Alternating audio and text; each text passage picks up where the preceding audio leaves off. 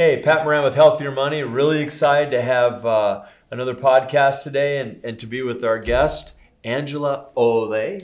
So, from uh, Assisted Living Locators. Did I pronounce the last name correct? Olea. Olea. Okay. Yeah, I just said Olea. um, so, Angela uh, has uh, a very neat company and profession that uh, will affect people in their lives more so than, than they'll ever know. So, we're going to talk about that a little bit today. But as I get started, coronavirus. It's on everybody's mind. It's out there. What are you seeing in the, uh, especially in the assisted living community, and, and with what you're doing day to day? With you know, that's a real large part of the populace that's directly affected by the disease more so than maybe younger people. So, um, are you getting calls? Are you getting people that are nervous about that or worried about their loved ones? How are you handling all that issue? It, it is something that's coming up for the uh, assisted living locators for our franchisees across the U.S. Um, it's already hit uh, in Washington and a long term care rehabilitation center. Uh, to my knowledge, that's the only center that it's hit. But one of the things that we've educated on and worked with the different communities is awareness of, of bringing visitors into the community and making sure that. Um, that there's that we're bringing people in that have making sure that they don't have any signs symptoms and that they're feeling healthy. And also sharing with the other communities that a few of the communities have already implemented uh, making sure you follow these processes when you Okay. come into the building. So we've shared that with others. So right now it's just preventative um, for bringing in guests but fortunately um, it, the exposure right now for our uh, families, many of the, the elderly are living in their own home. And so they're they don't have the high exposures Sure. of, of a lot of travel Sure. and things like that. Are you getting uh, phone calls from people that you know have said, you know, uh, my my dad or mom's got the flu. Oh my goodness, we need to get them some type of care. Any of your franchise seeing that, or is it? My fear is is that I'm not trying to downplay the severity of, of this illness, but I also know that sometimes these things take on, uh, you know, a, a path all of their own, and Right, are a being out panic. this big, then. Um, No, and, and typically that's not the call that we get anyway. The call that we get is if if somebody has an elderly has had a fall, okay. they've had a stroke, they've had a debilitating, um, something has happened that has prevented them from receiving care. Okay. Otherwise, if it's if it's just an acute illness or a short-term illness, they're going to go. Um, they're going to follow a path of doctor, hospital, and then um, rehabilitation if that's the case. Okay. So let's talk about that. What do you do and how do you do it? All right, so assisted living locators, what we do is we are matchmakers. We're like the eHarmony of senior care. So Okay. we we have a process. We work with families and identify. Uh, we do go through a discovery um, when their loved one is no longer safely able to live independently in in their situation, and we get the phone call or meet or get a referral, meet with the family and discover what what is the issue, what are their needs, and then we explore all of the options from location, their finances, the health of the individual, the age of the individual, support system, what is their social um, situation, and we begin developing a plan Okay. uh, for the family and um, then if it involves going to senior living communities much like a realtor we mm-hmm. handhold and go with them and go evaluate the properties that match Right. their needs. And then we help facilitate a seamless transition for move-in following up with the families to see how is this working out? Is it meeting your needs expected and unexpected? Is mom starting to thrive walking them through the different steps in the process? And then continuing to follow up with the families for years after to ensure how are things going um, situations change loved ones pass um, uh, so there might be other moves involved or um, you know they they really endorsed that that was a great situation and maybe it expanded their life you know by many Wow. years Sounds expensive.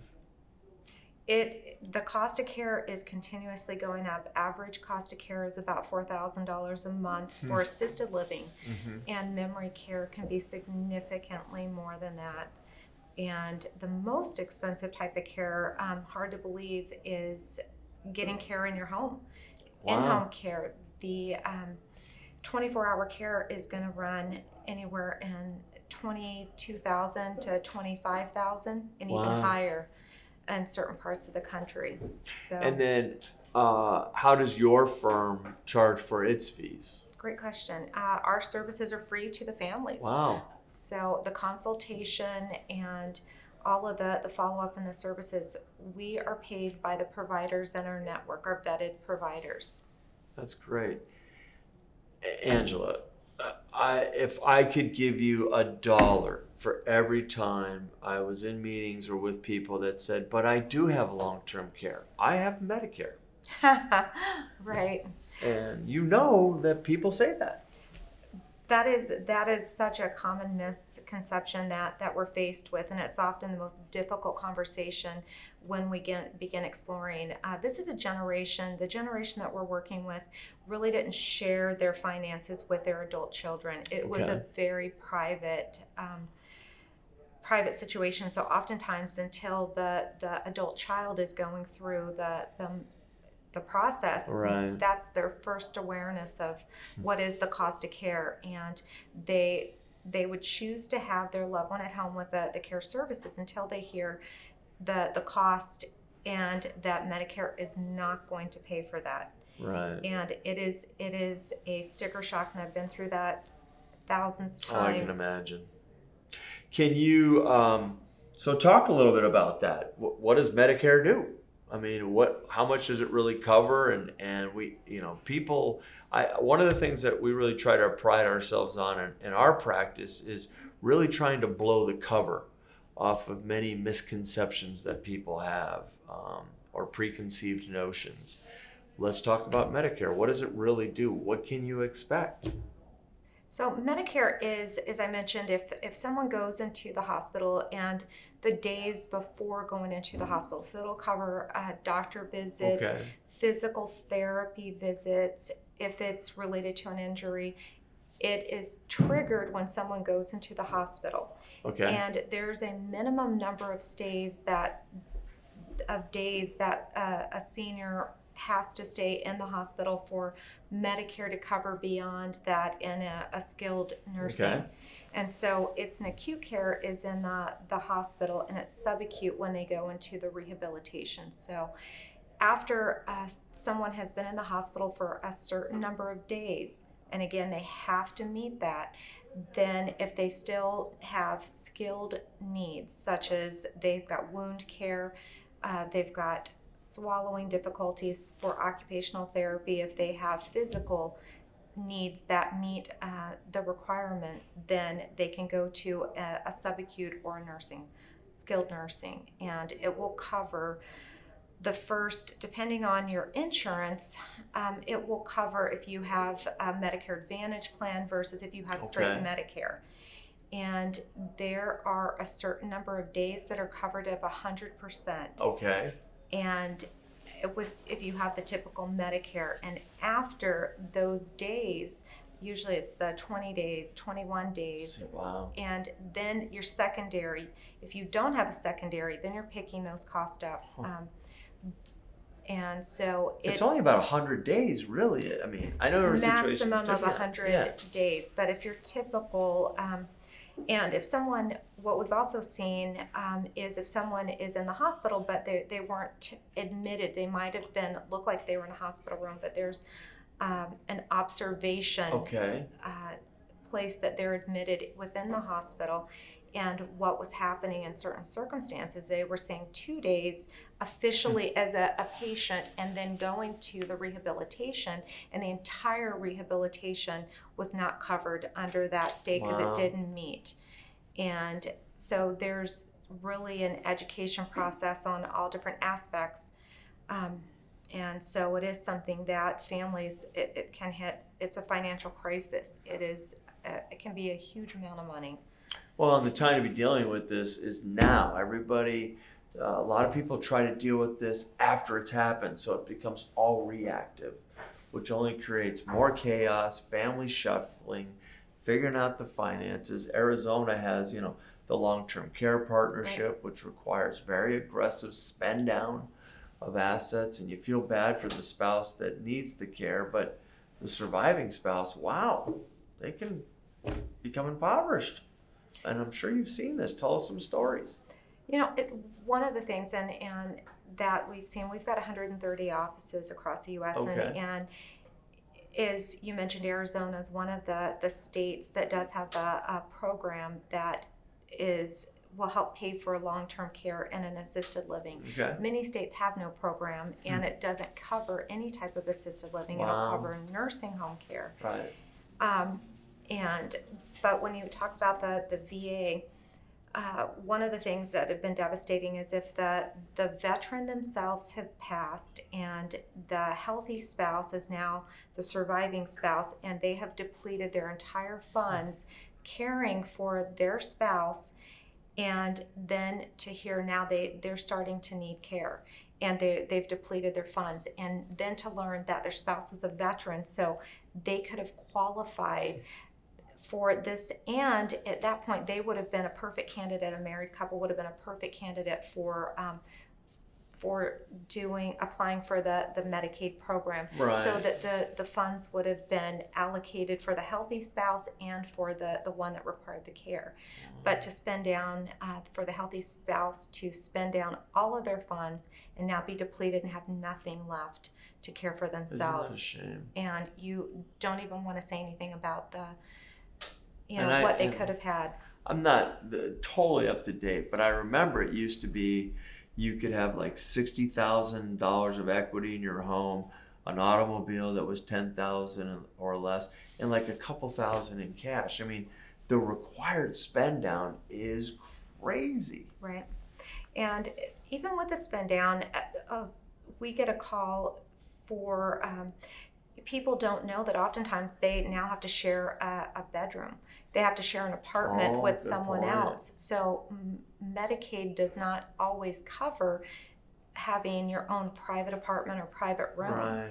And so that can be a, a really big shock to someone who's lived in their own home or lived independently and Hmm. not had that um, to consider. Or family will have to supplement if it's not available as an option at that particular property. And, and that's so it's it, it definitely is a shock for the individual. I had a family that uh, actually the best they could do was put the their parent, you know, a couple hours away. You know, the system that the, the facility that was open wasn't in their backyard. It was this is what's open, take it or leave it. And uh, my fear is that it's only going to become, you know, even much bigger than what we've seen with the amount of baby boomers that are transitioning right now into retirement and how we're living longer. That um, if you don't have planning, the choices that you may be forced with accepting uh, aren't going to be to your liking. I always say there's this line that you control and this line that they control. Which line would you rather be in? And that that is the, the planning part is really important, and and for us, uh, for our advisors when working with a family, we know which properties that if you're in the best property, it might be two years that you have to two or three years of private pay, Right. and then if your funds have depleted, you're at least in the right spot. And then they do have Medicaid beds, but only for their the individuals who've spent down at their community. And so for those that are coming already depleted without the funds, the inventory and the selection is is very much depleted and, and families are are um, it's a tough conversation and it's a challenge working um, with the families to find that match and that satisfaction um, and you know when someone's got long-term care or if they funded properly those are the amount of options that we have especially in arizona is tremendous Well, and I would imagine that, uh, you know, uh, frankly, care facilities and uh, nursing groups, things like that, would like to see that, you know, and and uh, right you know, we're gonna, frankly, roll out the red carpet to to do the best they can for those people because there are money and resources available to pay for it. And if you don't, then you really are at the, I guess, from what you're saying, at the whims of the system. Yes, no, that would be accurate. So you touched on something that I think is really important. Someone needs long term care. What are you seeing with families having to get involved in this whole process and the amount of reshuffling that's taking place in their lives? Um, I read where family care to loved ones, if it was an industry, would like be the third biggest industry in the United States right now, being hundreds of billions of dollars of money spent on doing this. I'm sure you're seeing that. It is. It's it's a it's a, crisis that I've seen. Um, I saw it uh, over ten years ago. I was preaching about the crisis that was coming for the putting together employee assistance programs Okay. telling the employers to, to be alert to get these plans do be proactive um, for their elderly parents Okay. um, and it, it is in, in crisis mode with the amount of time off that people are taking Mm. if they can't if they're physically there and they've got an aging loved one that's um, at a distance and they call in their loved one's not answering did they fall did is mom taking her medications Right. appropriately? Did they make their doctor's appointment? They're driving but they shouldn't be. And so mentally it, it is taking its toll even if physically they're in the office but we're seeing a reduction in in the number of hours the more time off that they're having to take to care for their um, for their aging parents. And and there's a shift that i'm seeing as well that there's jobs are not as forgiving when you have to keep putting out fires. And a lot of times the adult parents are at least 200 miles away from their Oh, the parents and the, the adult children are 200 plus miles away. And so there's a shift that that can happen where the adult child can potentially lose their job because of the caregiving um, and then they're shifting sometimes the care they're telling mom or dad you need to move to me i can't do this at a, at a Wow. distance and so um, the great thing with you know our medication and, and technology and tools people are living longer and longer right. um, but the bad part is, is that we didn't plan. Um, many people did not plan properly to accommodate the type of care that the aging process was I going to have take. a very good client that uh, her, she lives in Sun City, and her immediate family lives up in Washington. And they've told her, Mom, you need to move home so we can give you care, and you're here, and we can help you out. And she's like, But my whole life's here, right? you know, and you're asking me to make a major sacrifice.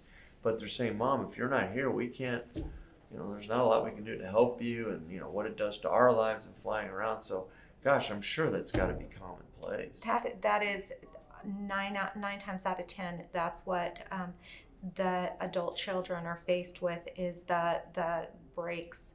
The parents really pumping the brakes on maintaining that what independence that that they have and the fear away from moving from what they're familiar with and um, what we see is you know when there is a shift when they get that supportive care whether it's in assisted living or whether it's home with um, some support services in place the thriving of that social lubrication and that longevity that comes but it's a healthier it's Right. a healthy longevity and it's a revitalization so that fear is often unfounded and Right. once they transition um, they find that it's a huge relief not having to worry about you know if they're going to slip and fall and and no one's going to be there to check on them that they Mhm. won't even know um, because they may not have any interaction with someone for 24 48 hours Right.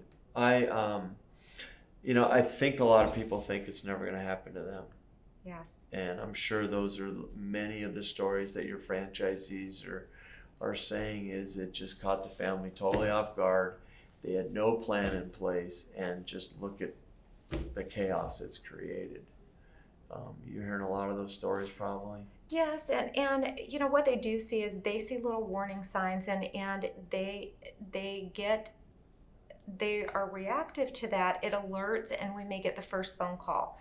And then it's it's a pump the brakes because no no mom or dad is fine they just got you know something happened with the car or they got their medications but we're putting this step in place and it's prolonging and prolonging and then when it is it's a crisis and oftentimes on that phone call they need to make a move and it needs to happen because there's an accident there's a major pain or trigger that there is no choice that the doctor has said your mom is not safe your mom or dad is unsafe to be home Right. without someone without care 24 hours there really needs to be better education.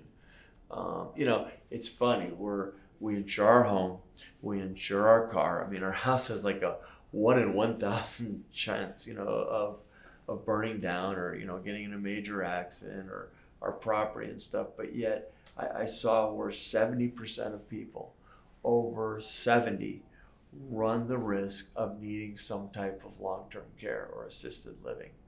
But yet, we do the car the house and all these different things and push that to the wayside. Yeah thousands and thousands of families that we work with and it, it's an anomaly when we get someone who's properly insured to pay for it. It it is the exception to the rule and it truly it's something that that you hear and and we share oh my gosh you know and and there are now we're seeing some some newer policies that are built on Mhm. insurance, which is wonderful, but we're seeing sporadically the old long-term care Right. insurance that are just you know that and when we get those i mean it, it's thrilling because the family can it's a lot easier for the family to make a decision when it's not based on how much am i going to have to contribute Exactly. Great and point. we are having more and more families that are having to pitch in because mom absolutely mom or dad absolutely are not going to meet the threshold for being in um, there are going to be options but not the type of options that they would feel comfortable um, for their loved one we uh, just went this, you know, God rest her soul, with my mother-in-law, uh, who uh, suffered a brain aneurysm in October, and it was uh, a long, drawn-out process, and she she passed away. And um, we had what we thought great planning in place, and we still got bills uh, over eighty thousand. Wow. And uh, uh, she had to go to one of these hospitals locally because the ambulance company was obligated the fire department to take her to the nearest facility. And I remember just doing a six mile life flight to Barrows Neurological Institute here in, in Arizona, which is world famous. Uh, it was about thirty thousand dollars, and I was sitting there thinking, how do people pay for this? Why aren't people making this more of a priority?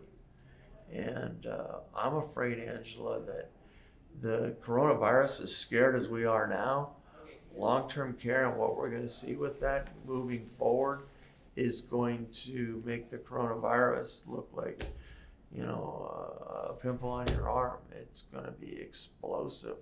Do you think that also? Oh, I think we've only seen the tip of the iceberg of what type of um, what kind of pressure it's going to place on on families, on the states to to help step in where it, there's a huge shortfall.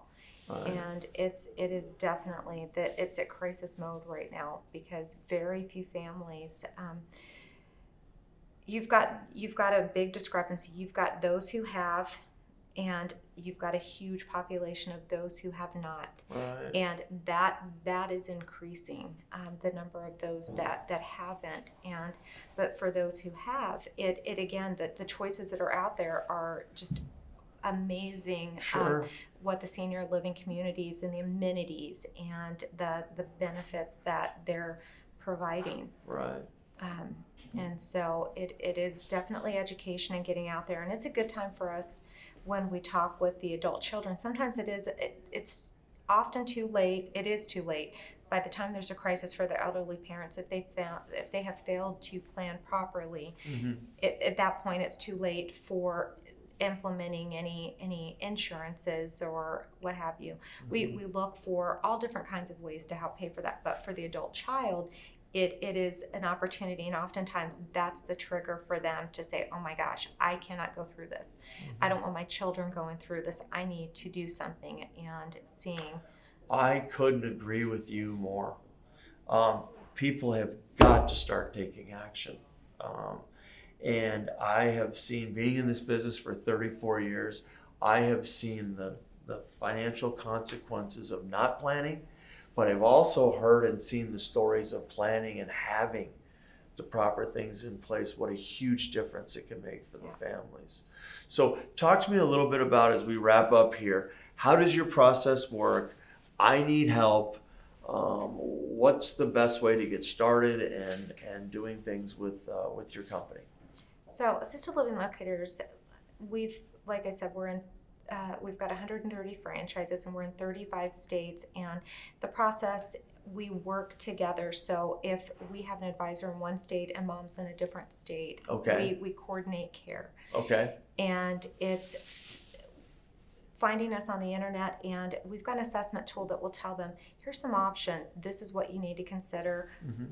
we have a live um, you know if they call or oftentimes if they go to their healthcare professionals they will refer to us as well and so it starts off with a phone call and just finding out during that discovery and we'll be able to quickly assess those needs and provide next steps and provide options and help look at what they're currently at for um, do they have resources to pay for it Okay. through all different types of means from veterans to reverse mortgage to life insurance to um, do they have family that can contribute pension um, There's all a types wealth of options. You're right out there. and know. we that's that's such an important part is there a long-term care insurance policy and make that phone call and do that discovery on that and that's probably one of the biggest things because without that it's hard to match make right. with a proper option um, and, and really get those so it's a phone call we talk with them and and help provide those options and